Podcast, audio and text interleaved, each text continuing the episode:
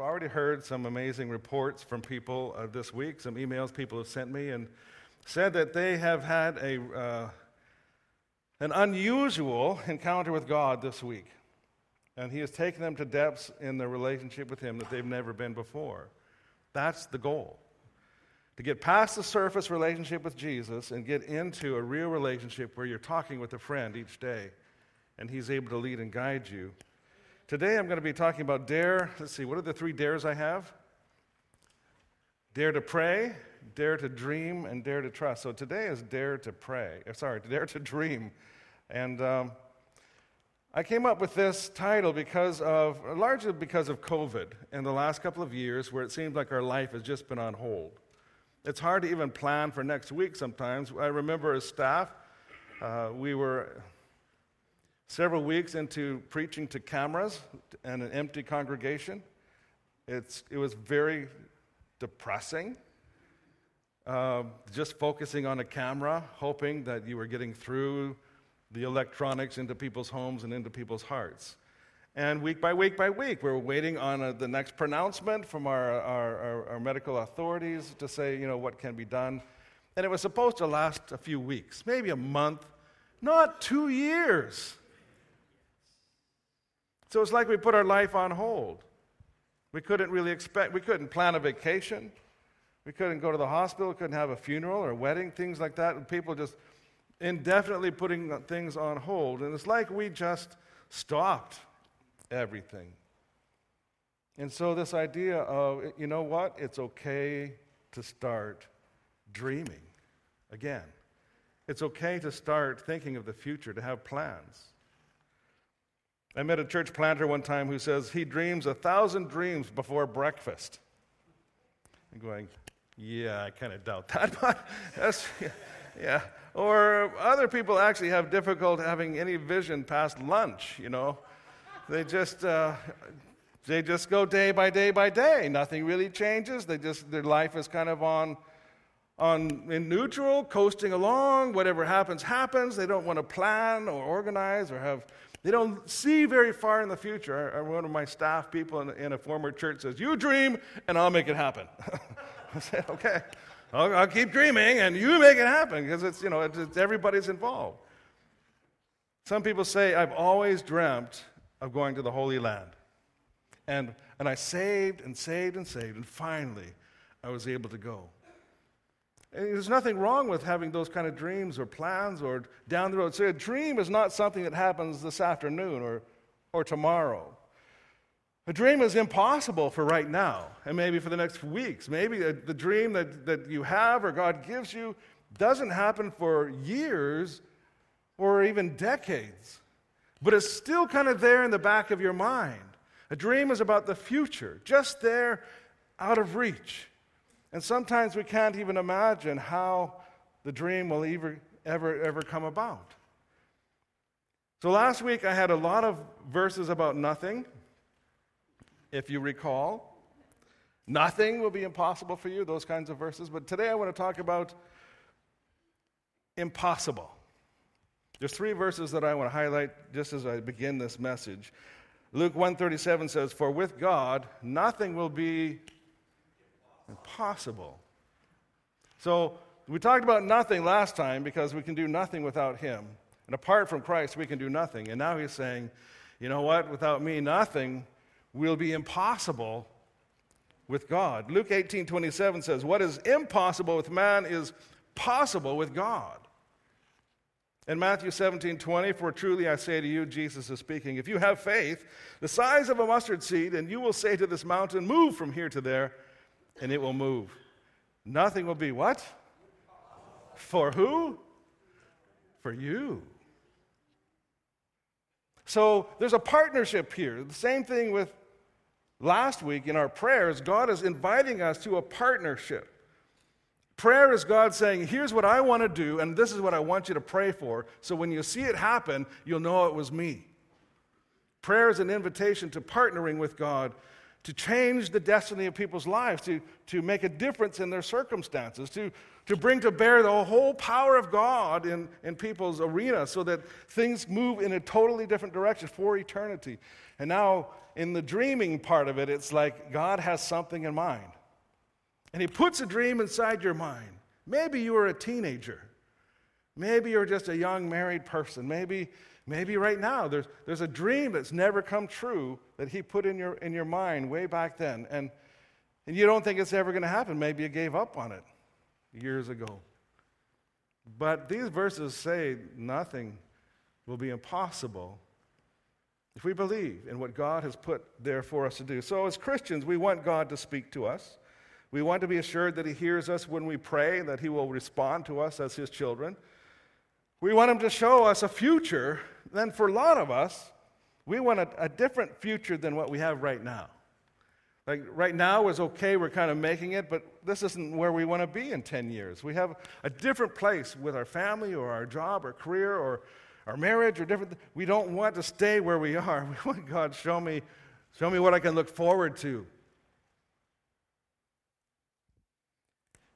When I was a young pastor, associate pastor in the church, um, in Winnipeg, very first church out of seminary. I was the worship pastor, the youth leader, and the discipleship director all in one. And uh, Wednesday nights we had choir practice because that's what we still had back then. And I had an organ and I had a piano, and it was kind of boring.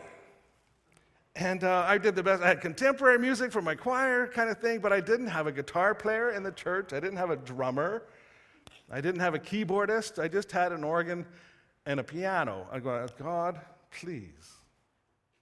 I want to kind of seem modern. Can you send me at least a drummer or a guitar player?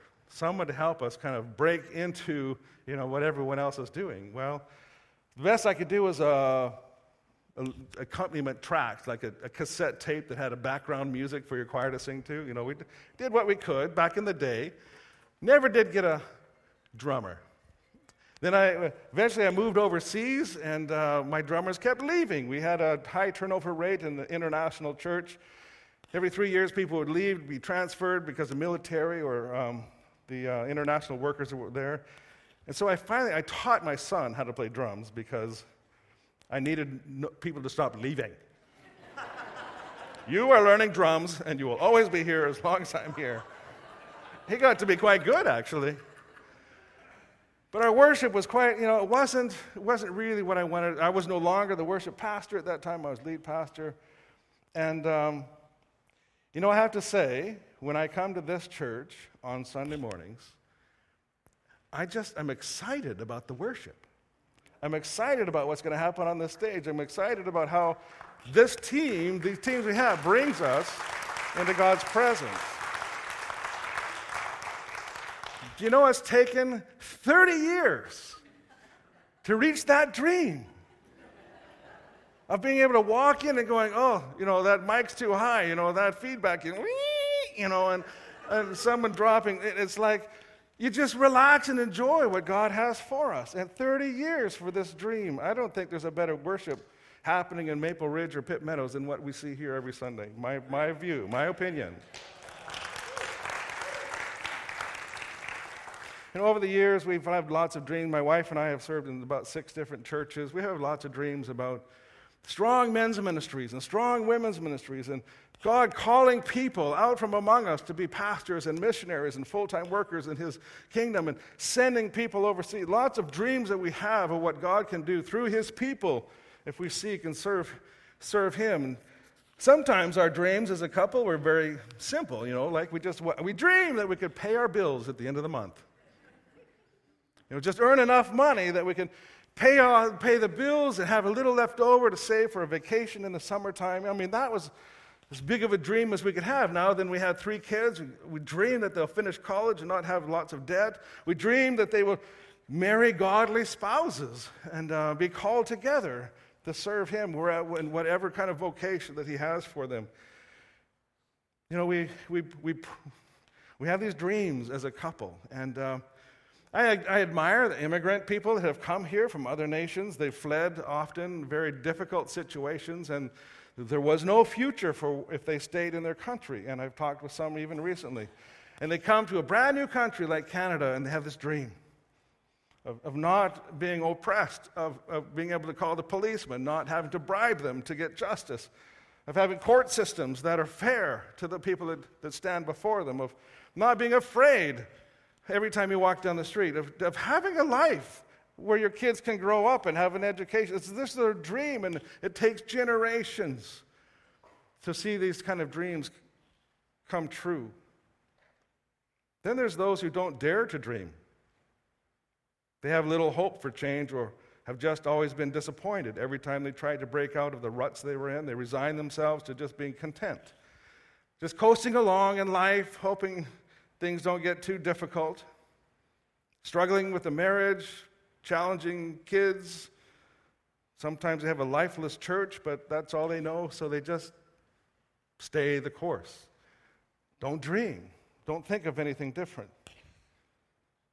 It's easy to give up and to coast and not, not make an effort, not to dare to dream. And if that describes anyone here today, hopefully today things will start to change. So, who were the dreamers in the Bible? Joseph, not Joseph uh, of the coat of many colors, but Joseph, Jesus' dad. He had several dreams that saved the life of his son, dreams that saved the life of his wife dreams that protected his family. And uh, God just kept coming to him, giving dreams, giving him information, things that he needed to do in the future so that his whole family would be taken care of in a very strong way. He established a home in Nazareth. He just kept. I, Joseph was a simple guy, hardworking guy, carpenter, worked with his hands, just a, a probably he was good at what he did, but you know, he heard from God. He listened to God and he saved his family. Daniel of the Old Testament saw a future that God would bring about, saw the destruction of empires and destiny of mankind, saw how God was engineering circumstances where answered prayer was coming. And a lot of what Daniel dreamed, he never saw happen. Like these were empire after empire after these were hundreds and hundreds of years after he had these dreams that it came true, but you know it came true. God showed him what was going to happen, and it happened. What about Peter? Peter had a vision or a dream that showed him that God was going to do some new things. God was taking down the barriers between, his, between the Jews and the Gentiles, and he needed to break Peter out of his traditional thinking into a new way of thinking, into God's way of thinking. God gave Peter a dream and a vision for what was about to happen he was going to shake everything loose that Peter was familiar with. There were no churches, really. This was just, everything was about to happen in an amazing way, and God said, Peter, heads up. You're about to be blown away what I'm going to be doing. So often we need God to put a new vision in our mind and let God give us a picture for what He wants to do in our family or our marriage or our ministry. Something you might feel is impossible at the moment. So, can we trust God to fulfill what He shows you He wants to do in and through your circumstances? Can you trust God? Is He trustworthy? Anyone? So, have you experienced God's coming through with His promises for you? Have you, has He answered your prayers? Anyone? So, what we're, we're looking for here in this church is God's dream, His vision, His revelation for what He wants to accomplish. Back in the Proverbs 29 18, it says, Where there's no vision, people perish. And I know a better translation is where there's no revelation of God, people will cast off restraint. In other words, when, when there's no roadmap ahead, when God doesn't show what He's up to, people just go their own way. They do their own thing. They just chase after their own desires. So we're saying, God, we don't want to be just chasing after desires and chasing after our willed future and our destiny and having 15 year long range plans of what we think you ought to do for us, God. Would you pull back the curtain and show us what you're up to? Would you reveal to us, as, his, as your people, what you want to accomplish through MRAC in the next 10 years? Day at a time. We don't need to need, no 20 years down the road. You know, uh, six months would be great. Just help us know we're, we're, developing our budget right now as a church. It's, the new budget starts 1st of August. What does God want us to do? We need to put our money where His revelation is. God, show us what you want to accomplish through us. 1970, my dad responded to God's call. He was pastoring in Southern California, a little town called Downey, not that far from Anaheim, where, where Disneyland is. In fact, I learned it was across the highway from Compton. I grew up near Compton. I think that's a cool thing. I'm not sure. But uh, 1970, my dad felt it was time to go back home to Canada. And the only church that was available at the time, or the one that was, he was directed to, was Saskatoon, Saskatchewan. Okay, just picture a little blonde haired, buzz cut, tanned little boy surrounded by palm trees and ocean waves going to Saskatoon in April. we didn't own snow boots and gloves and parkas. We had Southern California shorts and t shirts. We froze. In fact, I, I, I shouldn't go too long because we're going to have the service is going to go long anyway. But I remember second grade, I told my teacher, I'm going to Saskatoon, Saskatchewan. And she, she pulled the map. You know, back in the day, they had all these maps they pulled down. They were hanging from the ceiling, and they came in front of the chalkboards. And she pulled a map of North America, and here is America with the pink and green states, and, and, and yellow and blue. And then there's this parallel thing up here, and everything above that was white. and she goes, You're going right there. I thought, God, are you there? It's only white up there. So when we arrived in April of 1970, there was 15 people in the church. That was the total membership left. And my dad, I hope nobody's listening from Saskatoon, but he described them as the distilled essence of why the church had failed. The income was $30 the month before we got there. And um, it was a white box of a building, flat roof, and it had a, a, za- a zigzag crack down the entire side of the stucco on the building. It flooded every springtime, so you had to go ahead of, an hour ahead, mop up the water in the basement, and by the time your Sunday school was done, it had already come back again. You couldn't open the doors because the overhang in the front of the doors was dropping down so low, just catch on the. That's where we came to. So, and my mother was thinking, I'm a missionary. I'm a missionary in a foreign land with people Oh, God help us. So, I don't know if my dad had a dream or a vision or what it was, but his, his verse comes out of Daniel My God, who is able. My God, who is able, will help us, will guide us, will lead us. And He just, He will do it. We just need to follow. After 12 years of him serving in that church, and many of you know the story of experiencing God, they planted 30 mission churches. They sent 100 people into, called into ministry. They started a Bible school in that little church to train and equip future pastors and church leaders. They had a strong ministry on University of Saskatchewan campus. They had five full time staff. And um, after 12 years, what my father and my family experienced, Dad was called to another position out here in BC, actually, as, a, as like a superintendent for the uh, denomination. And uh, what God did there kept pulling back the curtain wider and wider. And my dad just kept helping the church walk through those, walk through the next step, walk through the next opportunity. And what he has done is turned into a book called Experiencing God. It has gone around the world and encouraged many, many people about what God can do when he reveals to his people what's on his heart. So, how big is your God? Are you okay? Are you, are you, are you ready to start dreaming? Sometimes we kind of put dream on hold. And now it's kind of like, it's time to turn that back on. It's time to ask God, what's on your heart for me, God? What's on your heart for my family, God? What's on your heart for my church, God? Show me what you're wanting to do. Maybe you think 12 years is a long time. I don't know if I can hold on to a dream that long. I can tell you, whenever God gives you a dream or a vision, it's well worth holding on to. What do you think if Joshua had quit marching around the walls of Jericho after the sixth time, going, This is stupid? I'm going home. We're going back to the wilderness. Maybe Egypt will let us back in. You know, we had jobs there at least. But he went the seventh time, even though it was dumb. And he saw the walls of Jericho. That was the, that was the test of whether or not they were going to go to the promised land. If he didn't get through Jericho, there's no promised land. That was the, that was the doorway to the promised land. He went seven times. He got the victory. What if Naaman washed himself in the Jordan River only six times instead of seven required by Elisha to be healed of leprosy? What if he said, I, leprosy, everything is falling off of me? No, that's.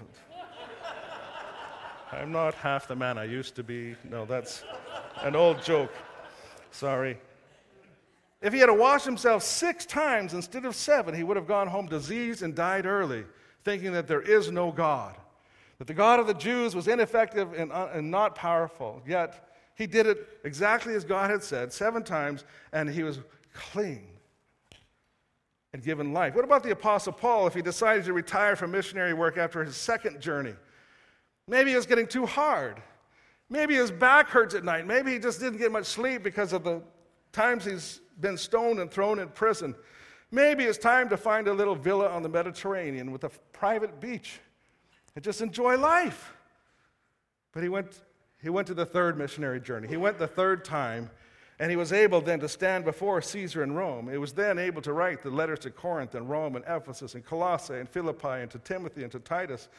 If he had to quit, instead of fulfilling the dream that God had given him and the vision for ministry that God had given him, we would be, we would be poorer as Christians for all time because of the letters he would not have written.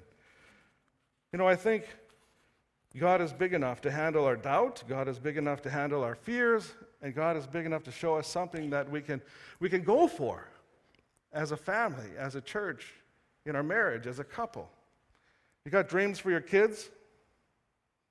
Not that they'll be $200,000 income, but that they'll make an impact in the world, that they'll make a difference in the world. You have dreams for your family to make a difference where you are, to, to, to, as a, to serve God with your family together. Do you have dreams for your company? How can you be a blessing through your ministry, through your company, through your organization? I do think that there are some dream blockers out there, things that stop a dream, things that God is not prepared to give you a dream because you can't handle it right now. For example, one is lack of character. If you're not a trustworthy person, person if you say you're going to show up and help out and you find something better to do, if you're not faithful to what God has called you to do, if you haven't really fully surrendered to God, you're not faithful, if you're selfish or proud. There's a lot of things that can inhibit God giving us a dream because we're not ready to hear what God wants to do. We're, we're not in the right place. He's looking for complete surrender. He's looking for faithfulness, for a heart for God. He's, he, he's not going to move past our character and give us something big to go for until we're ready to receive it. Second is the lack of faith. You know, we can stop believing God can do anything. We can think that we face what we face is too hard for him. And God is saying, How big do you think I am?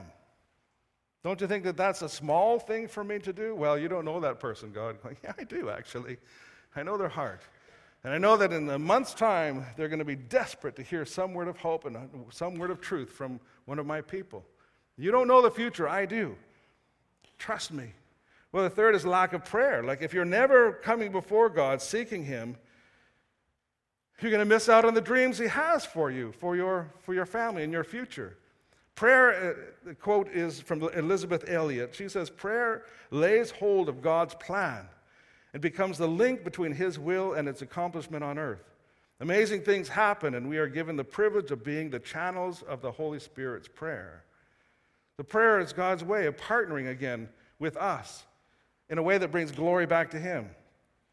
Max Lucado says this Our prayers may be awkward, our attempts may be feeble, but since the power of prayer is in the one who hears it and not in the one who says it, our prayers do make a difference. Start praying now, even if you don't really know how. Doesn't matter. You're talking to a big God who understands. So, when you look at the Bible, you see um, a record of God's activity. You see what God did through people, how He has His way, how He accomplishes amazing things in His kingdom. And uh, that's how it should be. But uh, I'm going to diverge just a little bit, because, and I, this is an unusual sermon. And I pray, I prayed earlier today that no one misunderstands or misinterprets what I'm going to, to say next. Uh, and I will try and explain it as clearly as I can. But I was shaken recently by a cartoon in a brief write up that I saw. It's a, a Christian magazine. Um, when you see the cartoon at the very bottom on the left, it says naked pastor. And what that means is pastors need to get to the place where they strip all the non essentials away, holding to the core of who we are as Christians, getting rid of all the extraneous things and finding what is, what is the solid foundation that we need. So I'm going to put this uh, cartoon up and I'll read what it says below. It's a person talking to Jesus who's crying, and it says, All I was taught my whole life was that I should only want what you wanted, so I never knew what I wanted because I wasn't allowed to want anything except what you wanted, and now I still don't know what I want, and I feel super guilty whenever I even consider wondering what I want in life. Then it says, written by David Hayward former pastor turned businessman. He says, What do you want? He said, I read business books and they all say one thing What do you want? When I left the ministry, I had no idea what to do. A mentor says, David, what do you want? And I couldn't answer. He says, I, I, I, didn't know what I wanted. My religious devotion was so deep that I lost touch with myself and my desires. I had no idea what I wanted. You also know this is if you've been as serious about church and belief as I have, you've experienced this. If you were taught that you had to serve and sacrifice and suffer to live a full Christian life, you might not know what you want either. He said, I, I wasn't allowed to want anything because it was selfish. The only question was, what does God want? And what, what I want was just as greedy or worldly or disobedient and hurtful to the Lord. So when I said in exasperation, I don't know what I want, he said, I had to figure it out. Well, I felt sinful even considering it. Now I know what I want, and I don't feel guilty about it. It's good to want, it's human to want. I'm in touch with my desires and my feelings, and I'm not ashamed of it, ashamed of it, and I, I no longer allow beliefs to silence me or shut me down. So I, I don't know. Uh, when, I, when I read that, uh, I asked myself, what do I want?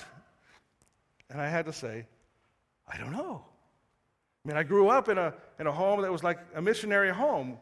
Secondhand things were just fine. You know, the, the used clothes you got, they were in style at one point, you know. Um, you don't need new things. You got stuff that still works. Why replace something that works, even though it's kind of old and yellow now and should have been white a long time ago? And, uh, you know, we, we drove used cars. We had cars that we had to, you know, would die occasionally. You just had to push start them and pop the clutch, and there you go. I mean, what's a big deal? Doesn't everyone have to do that? I grew up in the scarcity mentality, a missionary mentality that just says you don't, you don't, you shouldn't be wanting stuff. And I, I tried it a few times, asking my parents for a new jacket or different things. I said, well, we can't really afford that right now. So I just stopped asking because it was not you, you get tired of hearing no. And so when I got married, I came into the marriage with this scarcity missionary mentality of you know things are good enough i can I, I, you know i got duct tape and baling wire i can make just about anything keep going for a long time uh, extend the life and uh, but my wife grew up in a different kind of a home and, and she had a, a swimming pool and there, when I went to Christmas at their place, there was like 75 or 85 presents just stacked under the tree. Like, this is overwhelming. Like, we got two on Christmas Day growing up. So, uh, she, she, when I showed her this, she says, That explains it.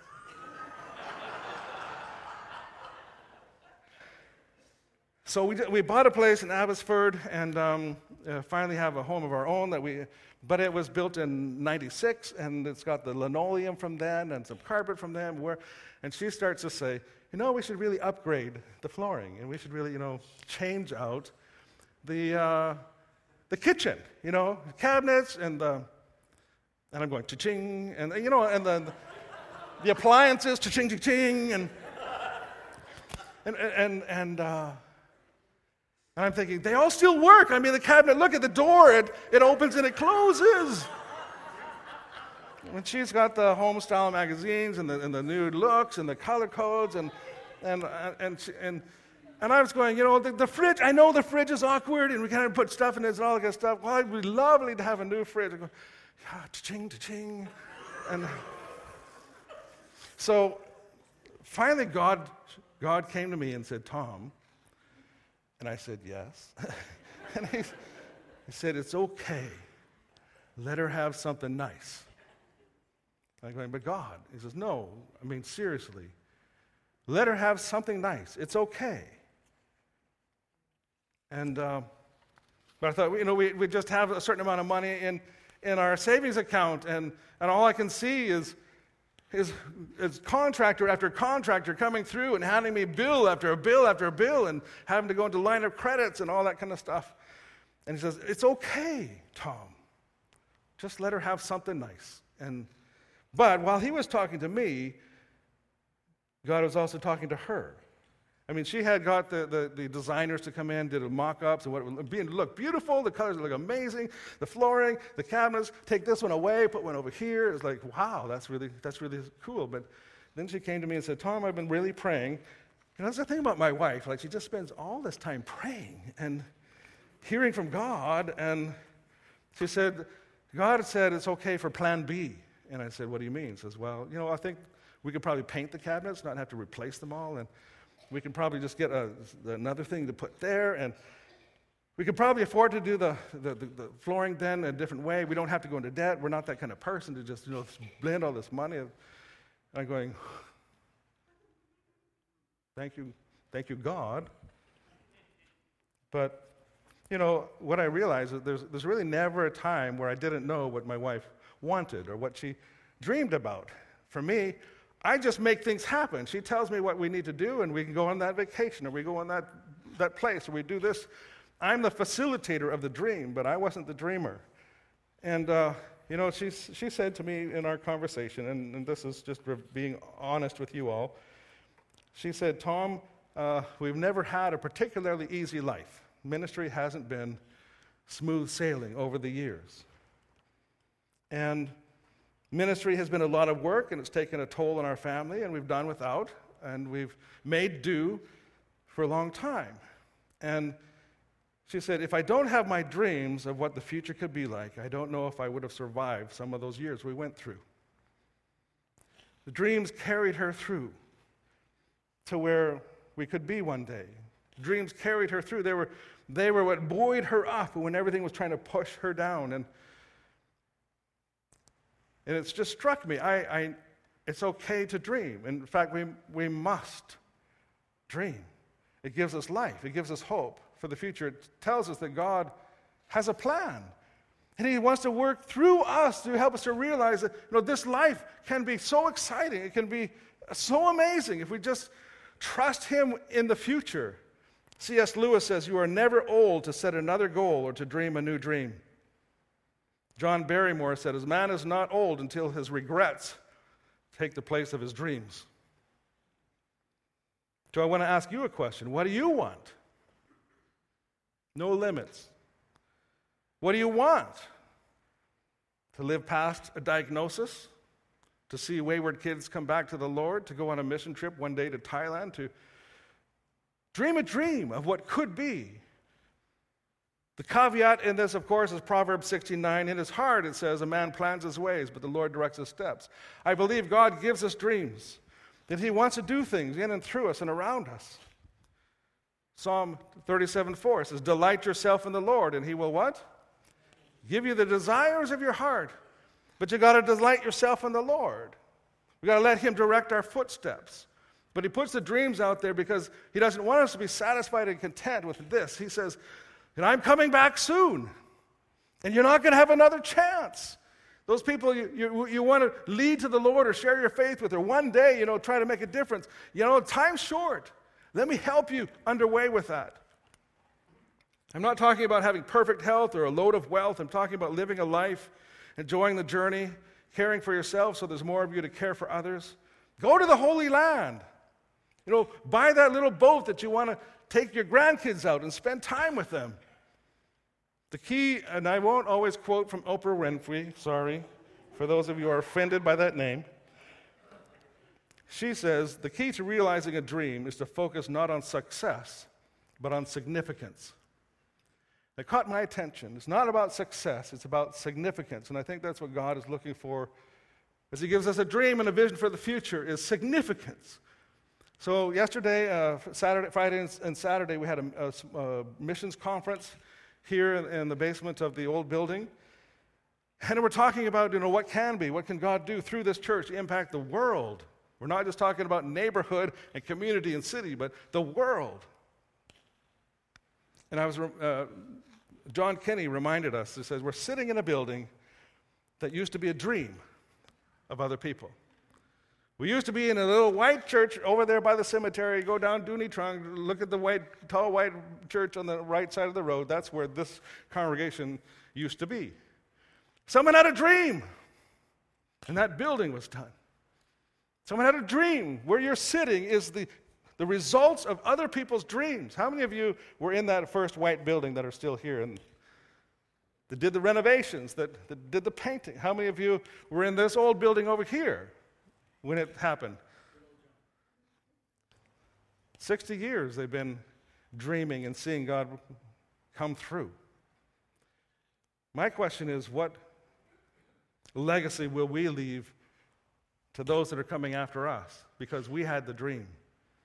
What impact will we leave to others because we dreamed a dream that God brought about in His way? Acts chapter 2 Peter is preaching to a bunch of people in Jerusalem who had just seen and heard the Holy Spirit come upon the people. And he says this he's quoting from the prophet Joel. In the last days, God says, I will pour out my spirit on all people, and your sons and daughters will prophesy, your young men will see visions, your old men will dream dreams. Even on my servants, both men and women, I will pour out my spirit in those days, and they will prophesy. Prophesy is to tell forth what God's going to do. What he's going to do. So, if you were some of those senior people in this congregation that were a part of either the old first building or the next old building, would you stand up? Ready, go.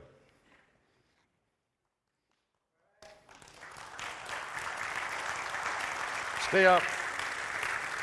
Stay, stay up. Uh, I didn't say sit down. if you are a young man or a young woman, God is pouring out His Spirit, would you stand up?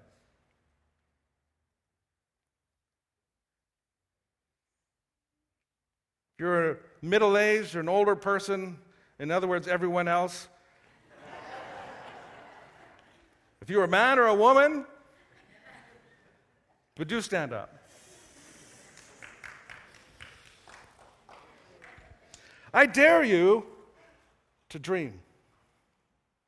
I dare you to let God put in his, your heart what's on His mind. I dare you to say, okay, God, I'm tired of doing things my way. I want to do things your way. It's not working out so well the way I planned it. I want to know how you planned it. God, show me what's on your heart. Show me the revelation of your truth for my destiny, where you, it may be decades before it happens, but you know it will. Stay faithful, stay true. Father God, these people are your people. And I pray, Father, that through your Spirit you'll put a dream in their heart. That together we will accomplish amazing things, Father, when people look back and see this day, they will say it all started because we decided to let God put a dream in our heart to see this church making a difference in this community, in this city, and around the world. Father, you never did stop your commands to go into all the world to make disciples of all nations. Show us how, God. Show us how to raise people up from among us that are called into missions and ministries. Show us how to train our, our workers to say, let's go. Let's go do a project in Zimbabwe. Let's go do a project in Australia. Let's go be a blessing because of what is God here. And let's take the gospel with us as we do.